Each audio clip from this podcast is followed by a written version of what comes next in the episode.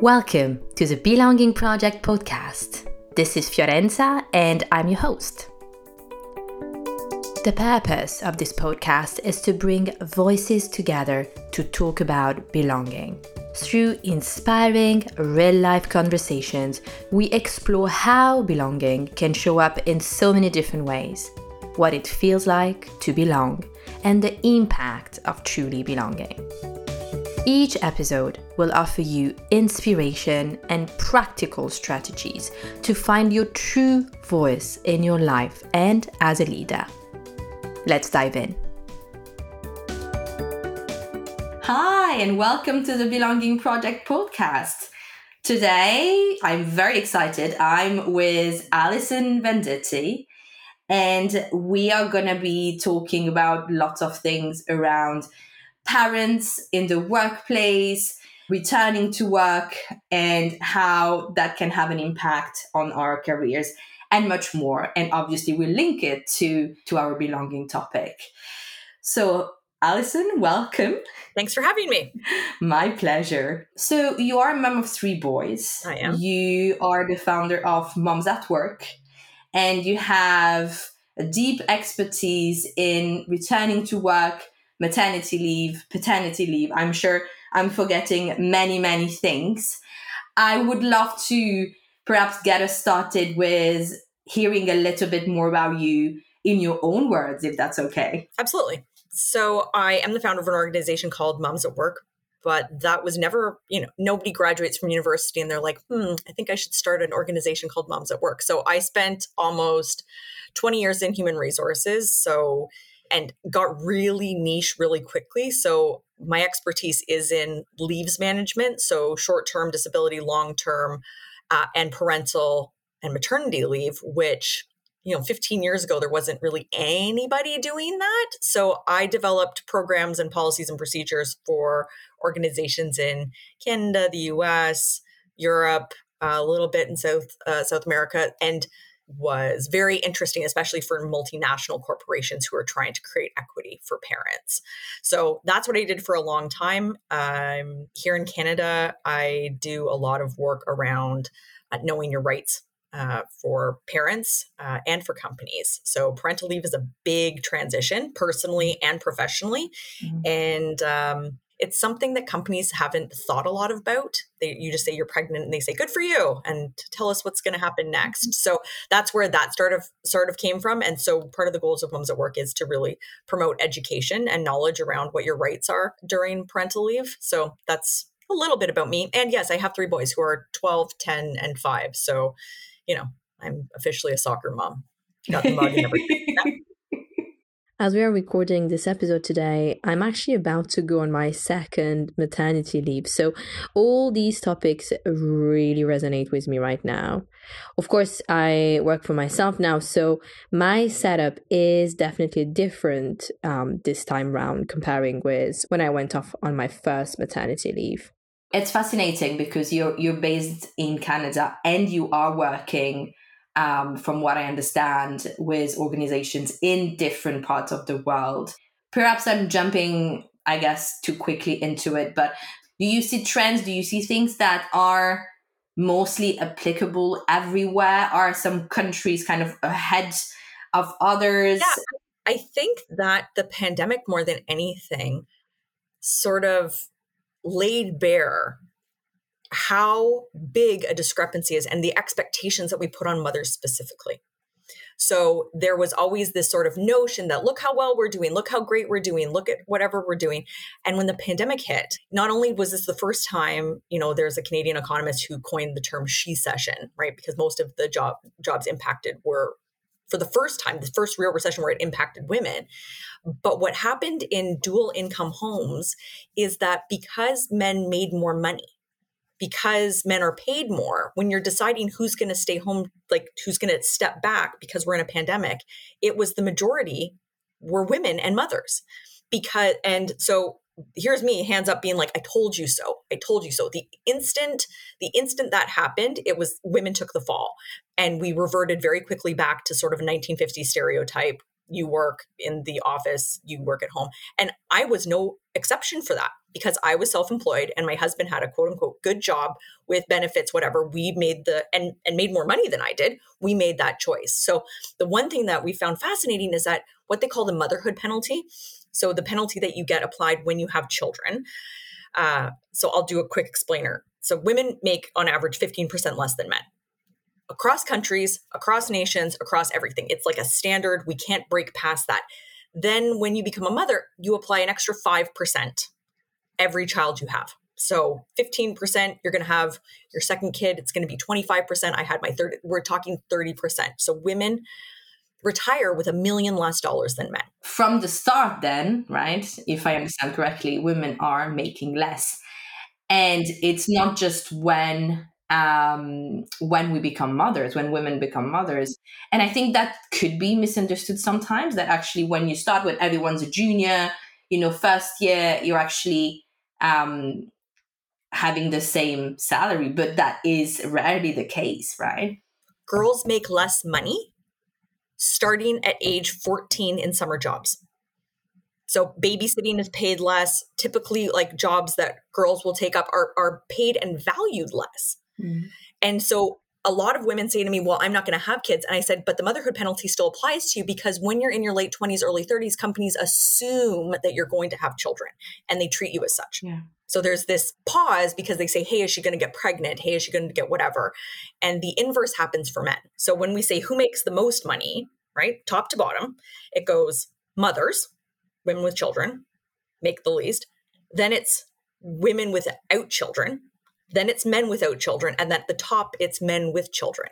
So fatherhood it, there's a term called the fatherhood bonus. So when men have children they're seen as more responsible better leaders and that they're required to provide for their family. Yeah. so we're hitting on, on both sides here. Yeah. Isn't there any legislation to protect women against this discrimination starting so early on in life. The one so the problem is it's it's so ingrained in us that you know even women believe that women should be the primary caregiver. Even women believe a lot of these things. And so the two things that we've fought very hard for and has worked in other like european countries where we have the most uh, explanation actually three things. So one is universal childcare so lots of uh, countries, uh, Quebec in Canada has had you know eight dollar a day childcare forever. Canada just introduced ten dollar day childcare. The investment in childcare produces a twenty percent increase in economic output because women can go to work. So that's one of the main things legislatively we can do is we can provide childcare. The 2nd mm-hmm. thing that we can do is pay transparency, telling mm-hmm. everybody what the salary is up front. Yeah. So there is a notion that women don't make more money because they don't ask. And recent studies have proven that completely wrong. In actual fact, women ask more than men for money. They just get less in terms of raises. So if we have pay transparency, which is was the 2022 uh, work term of the year because it was such a big, huge thing. Uh, there's tons of legislation now in the EU, in the US, and in Canada around forcing employers to tell people what the range is when they're hiring. Yeah. So but that's even the, then, range, right? Range. It's not a number, it's a range. And then you can be within that range. So you're kind of good and you're, you know, meeting, yeah, you're meeting the range. However, what actually made you be perhaps in the lower um, side of the of the range and not the upper side i think pay transparency like pay transparency i'll be honest it mostly impacts women of color right who are penalized heavily for asking for money and the one thing, you know, nothing that we're going to put out there is perfect. But what we know from unionized organizations who have full transparency is that they're almost equitable. Mm. So they didn't they did an experiment at the University of Toronto uh, because they even within faculty, uh, female professors were making almost 35% less than their male counterparts. And when they introduced pay transparency, it almost closed it. So when you know what your coworkers are making, when you know what other people are paying, when you know what to ask for, when you have that information, we know it works because we've seen it over and over and over again. Pay equity, you know, where you're supposed to analyze jobs so that, you know, you see what the equivalent value is without gendering them, can only take us so far. We need to know and the best thing you can do as a woman is to ask the person next to you what they make. Yeah. How much do you make? Do you make over $80,000? And to tell other women what to ask for. Yeah. So, in terms of legislation, it's never going to be perfect. but I'm no longer interested in perfect. I'm interested in like moving that forward. So, universal daycare, pay transparency. And the third one is actively promoting men taking parental leave mm. and supporting it.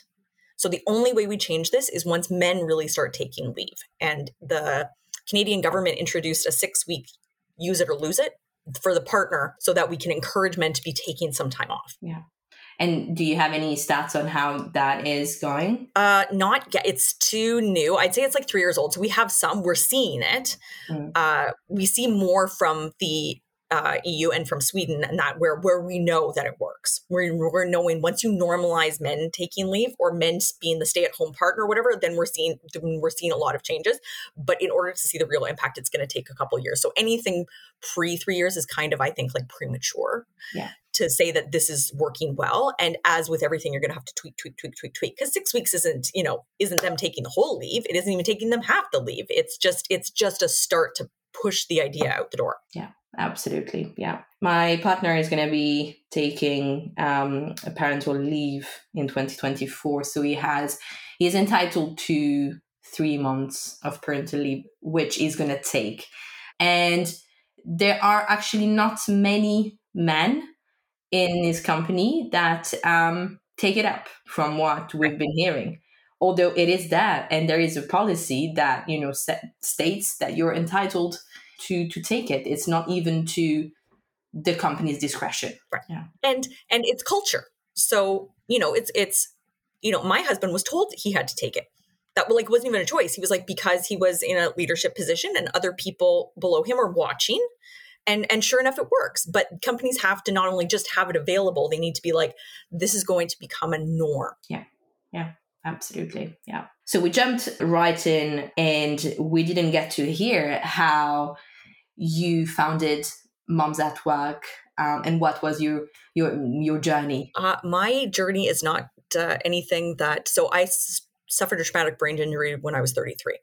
So I my kids were three and one, and I lost the ability to read. I was off work for almost three years and couldn't use much of the left side of my body.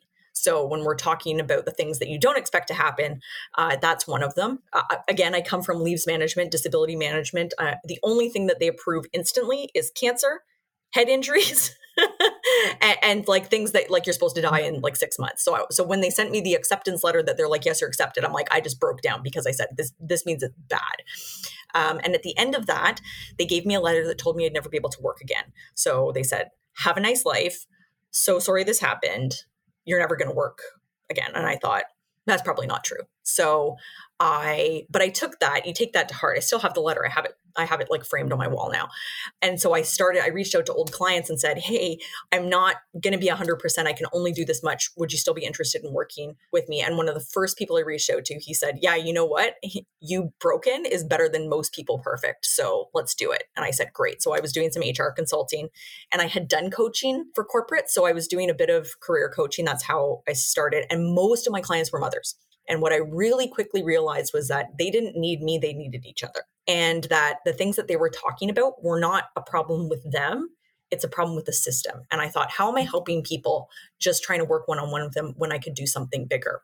And Moms at Work started when I got invited to speak at a women's event at 4:30 and I remember being so excited. It was like a big, big deal for me to be speaking. And they said, okay, well, but this is your time. And I said, I can't. I have to pick up my kids from daycare. And all of them looked at me.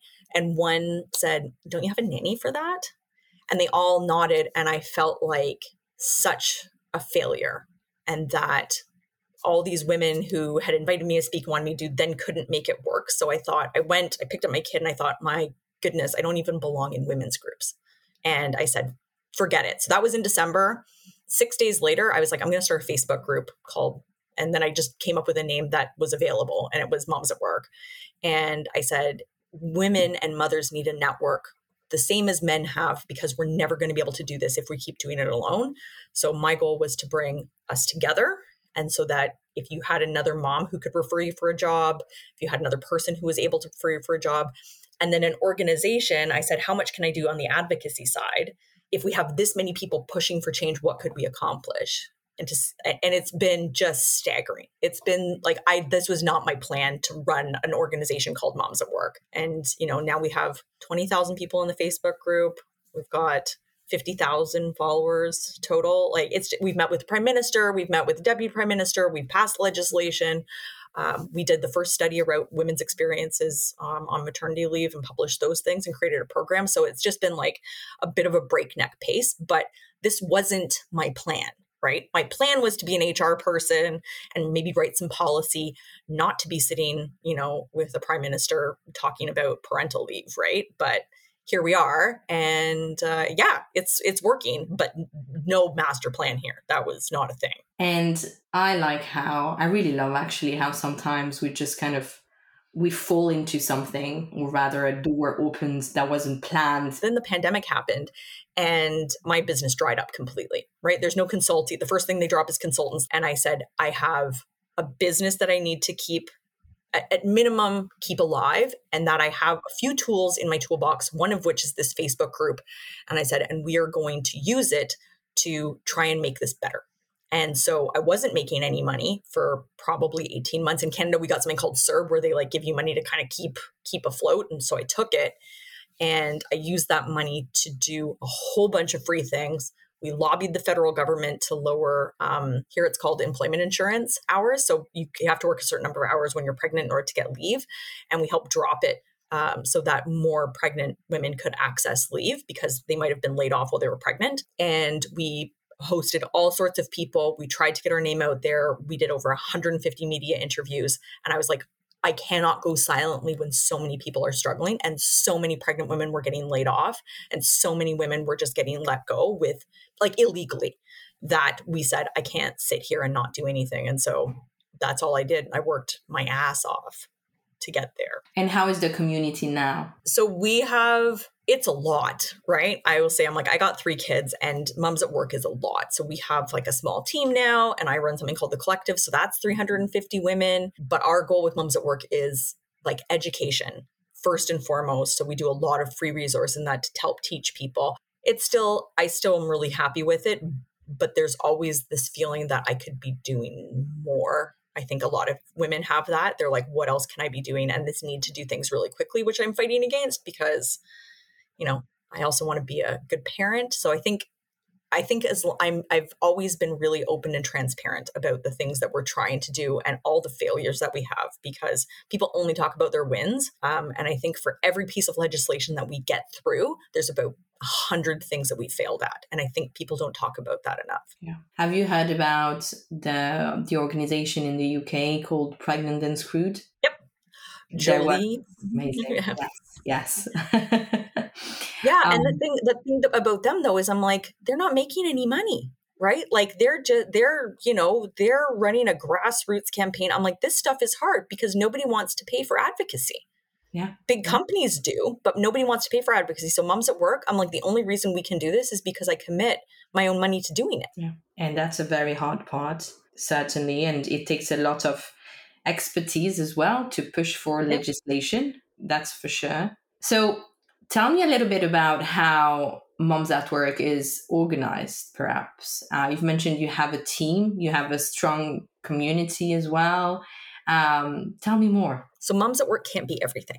That's the that's the one thing that I think the grassroots movements don't realize. I'm like, you can't do this by yourself. Mm-hmm. So we've worked with probably 50 other organizations um, to really try and promote what they're doing. I was like, the one thing that that activists have a hard time, I think, is like really falling in line with the people who do it better.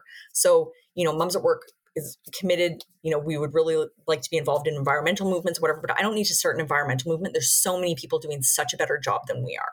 So, you know, I help fund some of their campaigns. We step up.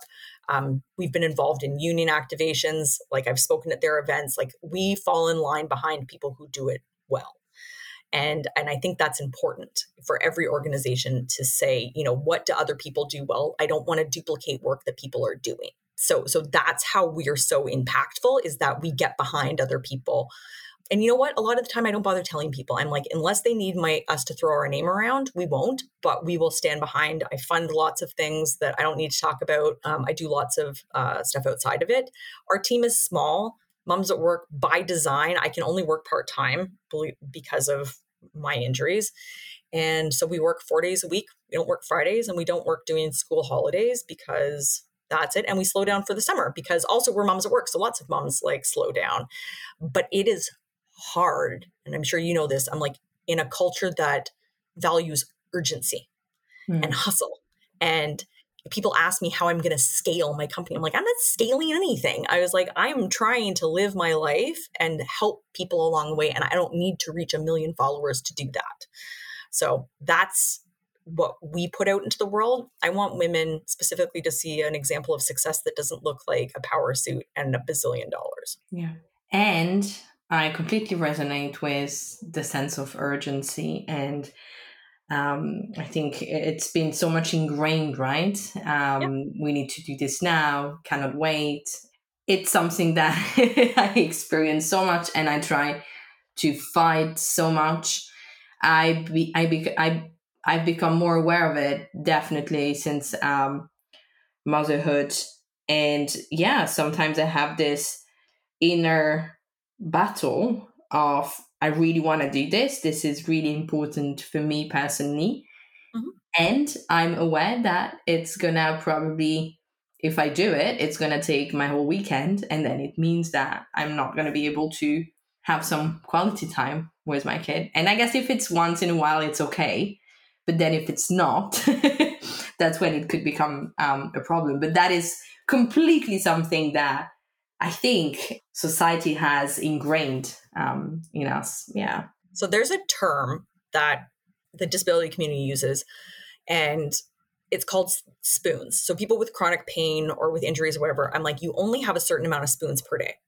And everything that you do, whether it's brushing your teeth or going out to get coffee, requires a certain number of spoons, and you will run out. So if you only have 20 spoons and you want to go to get your hair done, then that means you have to give up something else. And I think that the women that I see who are just churning, right? I did the same thing during COVID. I didn't feel like I could stop. I felt like I was disappointing people and I burnt myself out over and over and over again to try and do that. And now I'm very, very clear I guess the other term is boundaries, right? Which I'm sure you see all the time. Is I'm like, how are you protecting your time? Maybe just because you once you burn out once, I'm like, you're tracking downwards. It'll take less and less for you to do it next time.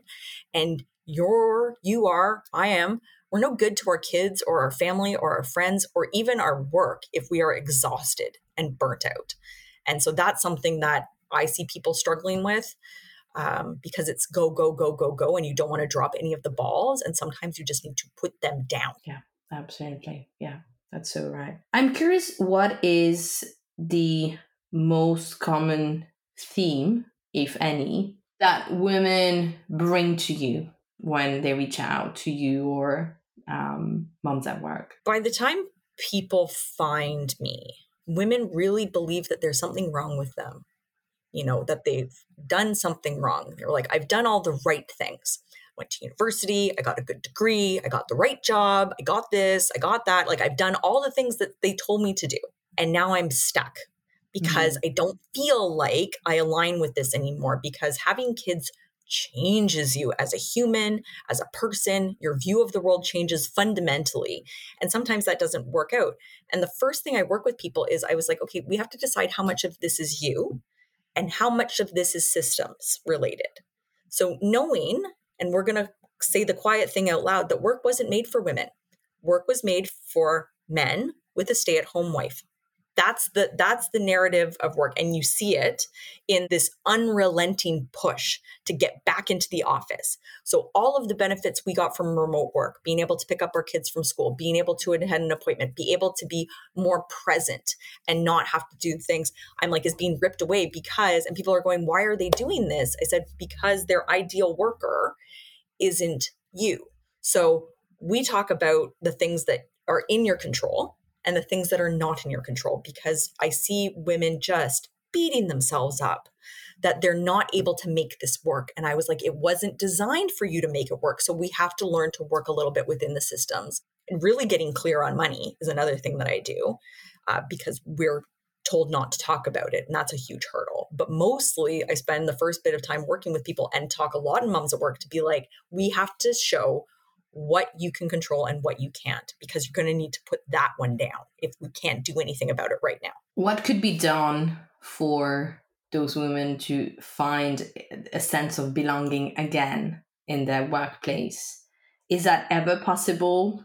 Is it more about finding another organization that would meet you where you are in a better way? I think the biggest thing, and I can share it with you, but I wrote about this. I'm like, it's the passion problem. So you remember like 10 years ago when suddenly everybody was talking about like find your passion you mm-hmm. should be passionate every day at work and i was like what a crock you know i was like that's not i'm like i run an organization that people are wildly excited about and i was like i still have to do bookkeeping and I still have to file my taxes and I have a I fix my website. I'm sure you understand this. I'm like websites are the bane of every entrepreneur's existence. I was like, when did I ever exciting? when did I sign up to be a web designer? I'm like, this was not part of the plan.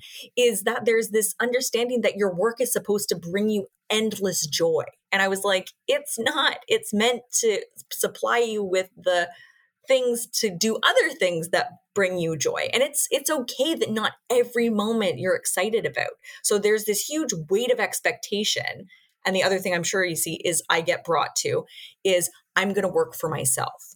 And i was like okay prepare to not make any money for 2 years right? It's really the most businesses do not make any money for the first 18 to 24 months. So you have to be in a position to do that.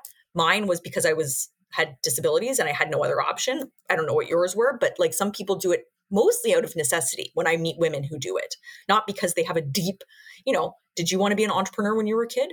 Maybe. To be honest, I didn't yeah. even realize that was an option when I was a kid. That is the honest right. answer. yeah. My dad wanted me to be an accountant, right? Get a pension, get a good job, safe. Yeah. Vacation, you know, two weeks off in the summer. That's like the ideal. So there's women have so many options now there's so many different jobs that it's hard to even know what that is and i think that's the biggest struggle is not that there is no options but that there's just too many and they get overwhelmed and so what about belonging how does that kind of come into the picture does that ever come into the picture i think you know, for working moms specifically, you're trying to belong in so many spaces, right? You want to have mom friends. You want to be a good parent. You want the school to think that you're not horrible to your children. You want your job to think that you're competent. And for a lot of women, they're like, I feel like I'm faking it all over the place because uh, am I doing a good job? at home? Like i don't know my kids my kid oh I, everybody has to be ready for the first time their kid says i hate you right? You're like amazing because i've devoted like all of my spare time and energy and i love you so much and now like it just hits you like a dart. But that that i think is the biggest struggle. It's hard to try and belong at work you know where you're tr- where you know a lot of people don't talk about their kids a lot of people are afraid to say hey my kid's sick and doing whatever. I'm like how is that belonging? So we're trying to find belonging. That was the goal of moms at work. I'm like what if we had a place where we didn't have to not talk about how hard it is when our kids have strep throat for the third time this year and still try and be a good employee? Um, and on the other side when you're talking about your kids like why should we not be talking about like something that happened yesterday in a project meeting? So it's trying to bring those things together so that you create a better space and feeling of belonging which might not be ideal in any parts of your life. Yeah yeah. And it is it can be so difficult to find that one space that would actually welcome the mom part of you, the exciting project on the side part of you, the working mom part of you, right? Uh, and it's so it's so precious to actually have you know that space to find that space. I definitely see it as a work in progress because you also evolve and yeah. perhaps as your kids grow older your needs change as well. And also what you, I feel that what you're expecting from groups like that will change over time as well, and depending on where you are on the on your motherhood journey. Um, yeah. And that was sort of the part like most mom groups are made for new moms right? Mm-hmm. so much is available for when you have a baby, right? You got go to the library, you've got, you know, music classes, you've got all the things that to try and find other things. And moms at work was born out of this idea that like we need to stop separating each other because if you know they do this all the same thing in, in industry women in technology women in banking women in whatever i'm like they've siloed everybody but most women mid-career mm-hmm. want to change. So my goal was to be like no we're not separating based on industry or entrepreneurs or people with full-time jobs because women move in and out of those. Some people are self-employed go back to work. Some people want to start their own thing and we need to be able to learn from each other. And also when your kids are 20 I don't want you to be away from this. I want you to come back and tell me what it's going to be like. Like, I'm sitting on an almost teenager, and I will tell you, I am horrified. Like, I am just like holding on because I just don't know. But what we don't change all the things that I'm talking about doing with moms at work, parental leave, you know, daycare, whatever. These are things that don't impact me. My kids aren't in daycare anymore. I'm like, I don't, I don't need those things. But my experience showed me how hard it was and my belief is I'm like, I never want another person to have to do the things that I did. I never want anybody to say, Can I afford to go back to work? Because daycare would eat up all of my salary. That's a horrible decision to make. And, I, and it's something that my goal would be I want this to be so normalized that no one will ever have to say that again and think, my goodness, someone had to make that choice. Wouldn't that be awful? That's where we're aiming. And we can't do that by continuing to silo people because we need people who have the experience to come back and help people before they have to do it themselves. Right. And also, I'm like, how unfair. People who have kids who are three and one, it is exhausting. You don't sleep, you don't eat, you're just trying to keep people alive. And I was like, for me to say to you, oh, can you um advocate for better childcare things? You're like, yeah, uh, maybe in that 14 seconds when I'm alone in the bathroom, I'll do that. I'm like, it's not fair to take people who are in crisis and then demand that they be the ones to change systems. That's fair. right. I'm just coming out of that phase, like just about by just a couple of months, about to go back into it. So yes, I, I it's uh, yeah, it's the sleep deprivation right? I remember reading an article once where they said a form of torture where they would only let people sleep for like three hours at a time. And I was like, wait, there's a place that you get three hours of uninterrupted sleep. I was like, I, like not even a joke. My husband was like, I don't think that's a selling feature. I think that's, and he's like, I think, I think maybe we need to rework this sleep thing because my second did not sleep ever. It was, it was awful. Um, both my other kids were great sleepers, but I just remember I actually I don't remember, but I just remember like hearing him and starting to cry because I was like, please go to sleep because I'm just so tired. Yes, yes. My first isn't uh, a great sleeper. Now it's getting a little bit better. It's almost four. Um, yep.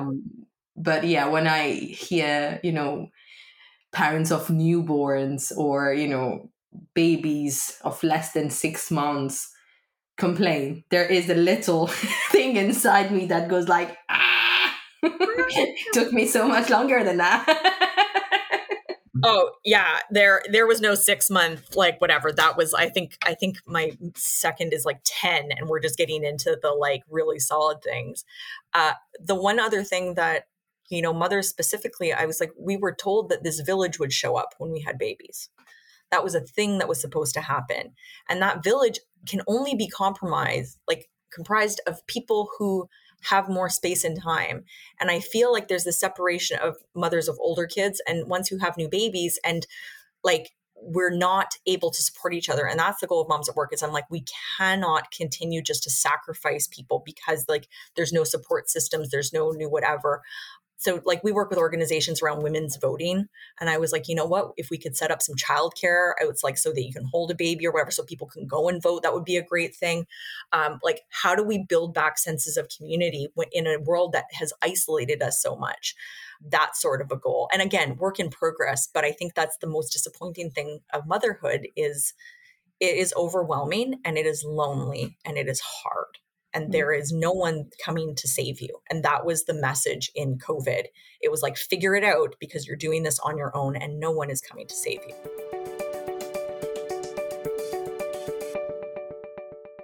You mentioned that you also work with dads. What makes dads come to you?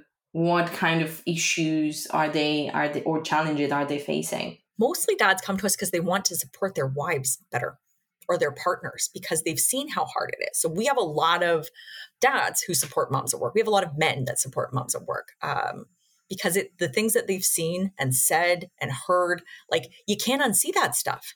You can't unsee. Like when I was pregnant with my second, my boss told me it was my career to my face. Wow, that's a career killer. And I was like, thank wow. you. Wow.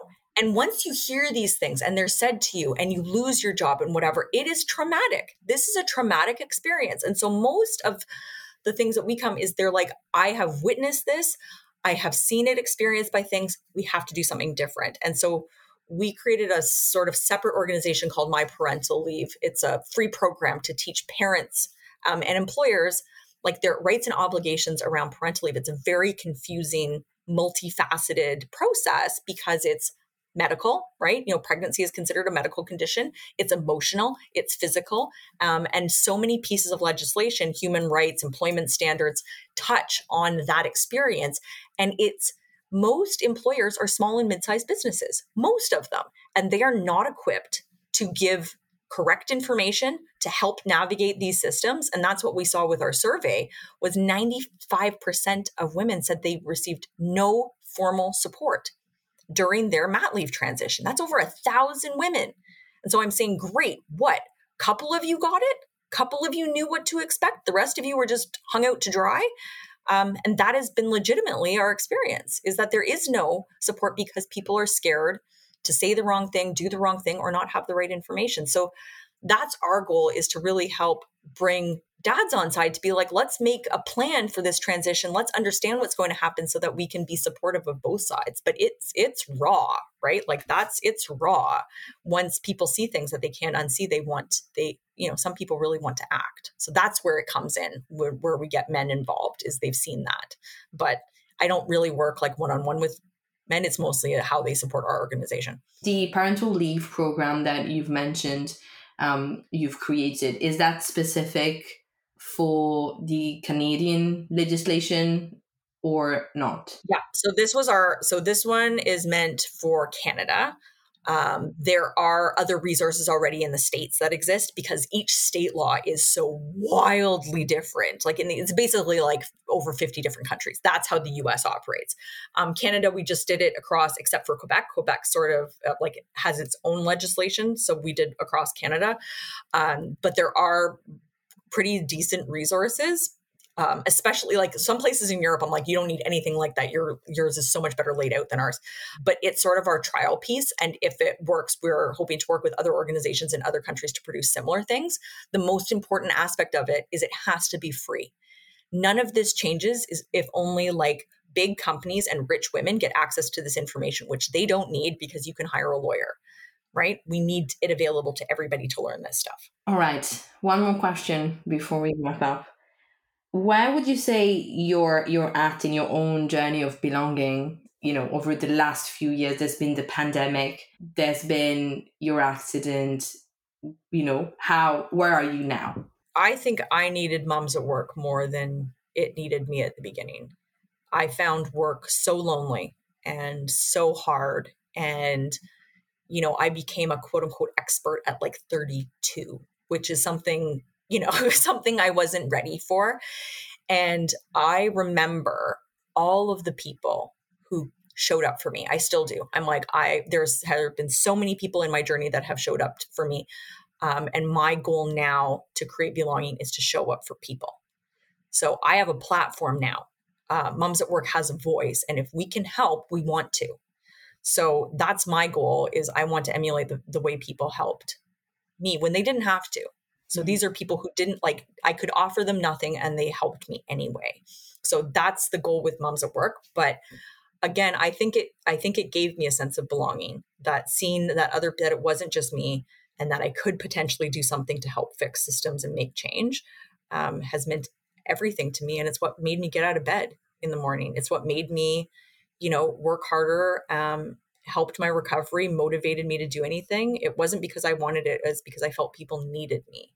And there's no more belonging than feeling needed and accepted. This is so beautiful. And um, I get it as well, kind of finding, you know, something that we meet on our on our path and gives us that deeper sense of meaning as well. Yep. And it's also how, you know, the Belonging Project podcast started.